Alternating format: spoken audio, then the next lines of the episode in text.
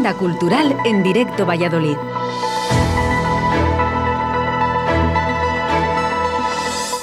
Hola amigos, buenos días. Estáis en vuestra casa, Radio 4G Valladolid, jueves 5 de mayo de 2022. Y esto es la Agenda Cultural.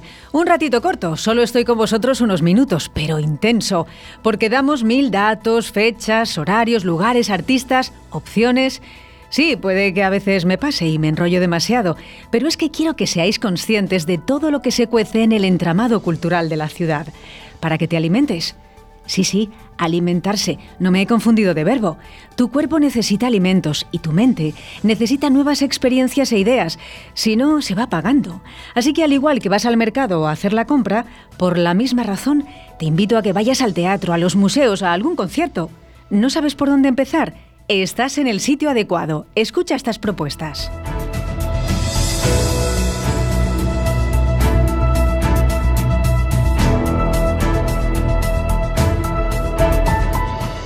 Momentos Portacaeli. Calentamos motores y despegamos con ideas musicales que nos sientan muy bien.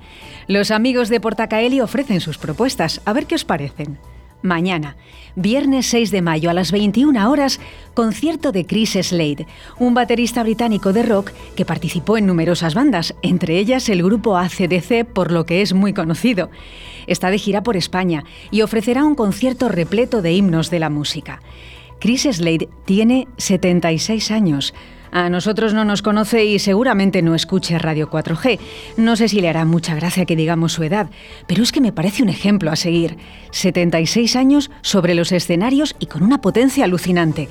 Amigos, la edad es una actitud y cuando encontramos un ejemplo, pues hay que fijarse en él. Seguimos. Los jóvenes también nos encantan y los que son tenaces y talentosos como la siguiente, mucho más. El sábado 7 a las 20.30 horas, concierto de Marta Soto, una cantante y compositora de Punta Umbría, Huelva. Se dio a conocer a través de YouTube, versionando canciones de Antonio Orozco y Alejandro Sanz, entre otros. Se hizo muy popular en redes, con miles de seguidores y millones de visualizaciones, hasta el punto que llamó la atención de artistas como Vanessa Martín, Pablo Alborán y el mismo Sanz. ¿Y por qué? Porque es buenísima, es fantástica. ¿Queréis disfrutar de ella? Mañana mismo en Portacaeli.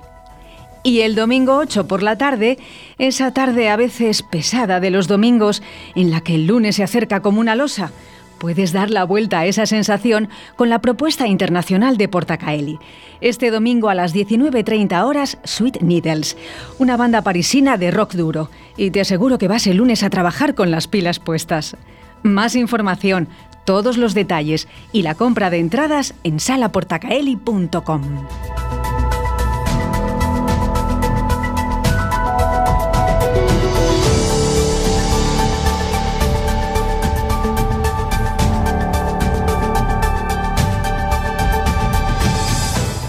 Red Provincial de Teatros.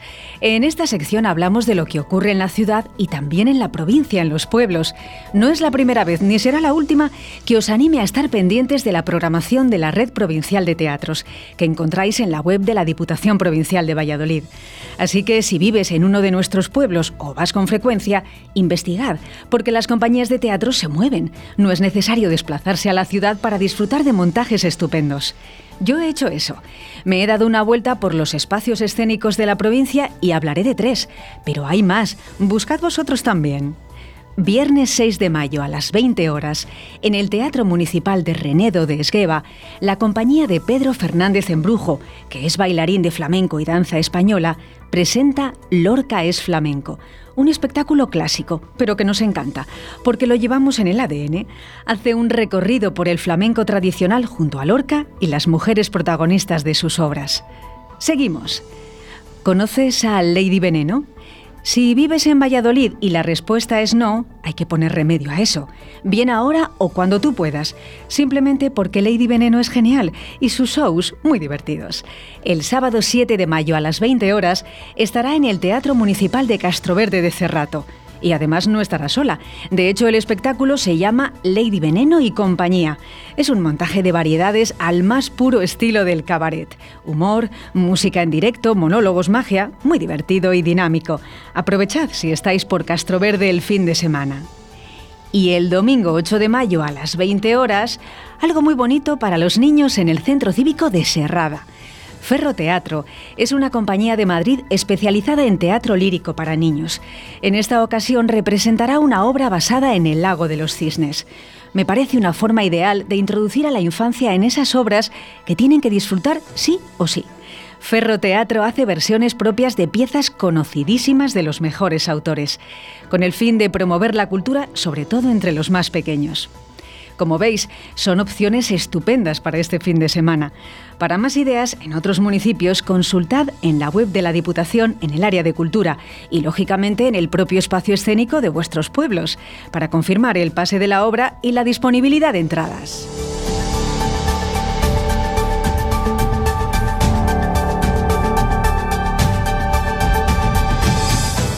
La Divina Comedia en el arte. La sala de exposiciones de las francesas ofrece una interesante muestra que gira en torno a la Divina Comedia y nos da la oportunidad de volver a acercarnos a una de las obras fundamentales de la literatura universal. Como sabéis, Dante Alighieri fue un poeta y escritor italiano, en concreto de Florencia, conocido por escribir La Divina Comedia, una obra clave en la transición del pensamiento medieval al renacentista. Es un poema épico en el que Dante buscó la unión entre el saber científico y religioso de su época, siglos XIII-XIV. Está escrita en primera persona y tardó nada menos que 15 años. El título de la obra es Comedia, por tener un final feliz, y Divina por su contenido sobrenatural. Es la obra maestra de la literatura italiana. Pues bien, la exposición se adentra en la huella que la obra de Dante ha dejado a lo largo de siete siglos en diferentes manifestaciones artísticas. Se exponen 61 piezas procedentes del archivo de Fundós, la Fundación Obra Social de Castilla y León, y entre los que se encuentran óleos, ilustraciones, libros, documentación y algún objeto curioso. La muestra se organiza en un recorrido por los tres cantos de la Divina Comedia, Infierno, Purgatorio y Paraíso. Las piezas más destacadas son una serie de silografías originales de Salvador Dalí, disponible hasta el 14 de junio en la sala de exposiciones de las francesas.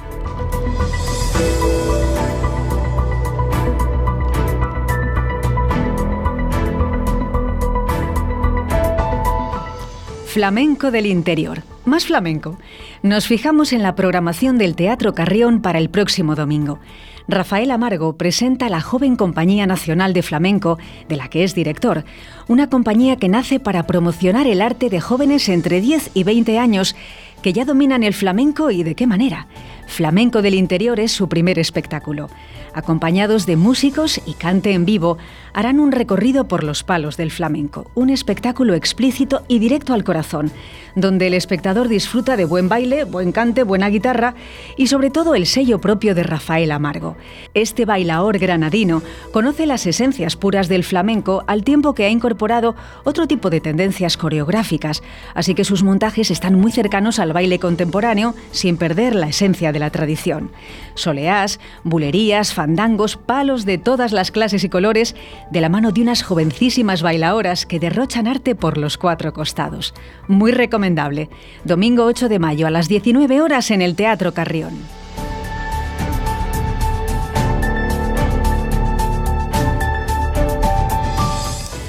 Harlem Globetrotters Gira 2022. El ocio ha de ser plural y nos gusta destacar cosas para todos. Está claro que el baloncesto es un deporte, pero también un entretenimiento que enamora y levanta pasiones. La NBA es seguramente el mayor espectáculo en el mundo del baloncesto. Mates, tapones, canastas imposibles y jugadas emocionantes. Bueno, pues hay una forma de baloncesto aún más espectacular. Unas personas que se dedican a hacer espectáculos de básquet por todo el mundo combinan las clásicas jugadas con un show cargado de humor. Ellos son los Harlem Globetrotters. Están de gira y en 2022 visitarán 10 ciudades de España. ¿Y adivinas? Llegan a Valladolid el próximo lunes para empezar la semana como si fuera fiesta. Más de 21 jugadores con récords mundiales integran esta gira en la que se podrán ver jugadas llenas de magia, mates increíbles y tiros espectaculares, además de una comedia asegurada y mucha interacción con los fans lunes 9 de mayo a las 19 horas en el Polideportivo Pisuerga. La venta de entradas en el corte inglés y entradas.com.